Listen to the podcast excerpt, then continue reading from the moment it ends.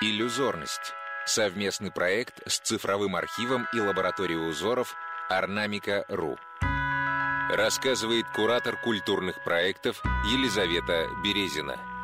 Орнамент 15252. Подстаканник производства фирмы Хлебникова. 1908-1917 годы. Москва.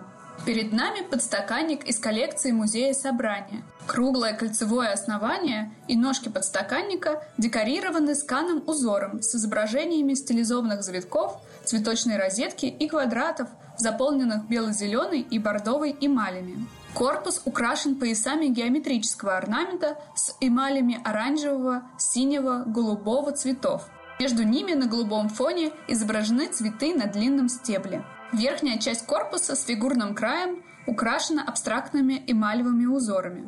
Они расположены вокруг круглого медальона с художественно оформленной монограммой с двумя латинскими буквами J и P. Голубой, синий, зеленый, коричневый и белый эмалями заполнен сканы орнамент на изогнутой ручке подстаканника. Множество орнаментальных мотивов подстаканника гармонично сочетаются в узор, выполненный в популярном на рубеже веков неорусском стиле.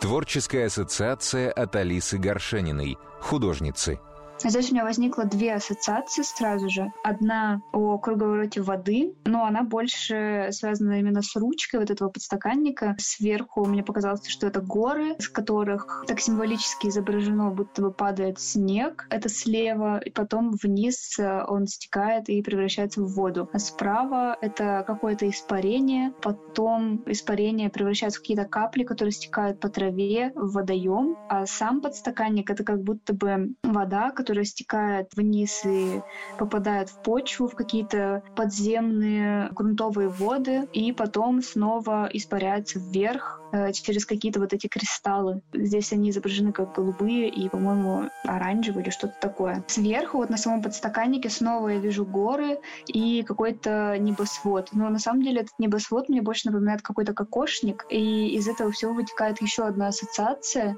Если посмотреть на подстаканник в целом, то я сразу же увидела какого-то здесь уральского змея с такими большими глазами, малахитово-рубиновым кокошником. И вот эти треугольники внизу очень напоминают зубы. Такой небольшой типа оскал. А ручка — это что-то вроде его хвоста. Изучить узор можно на сайте ornamica.ru slash podcasts.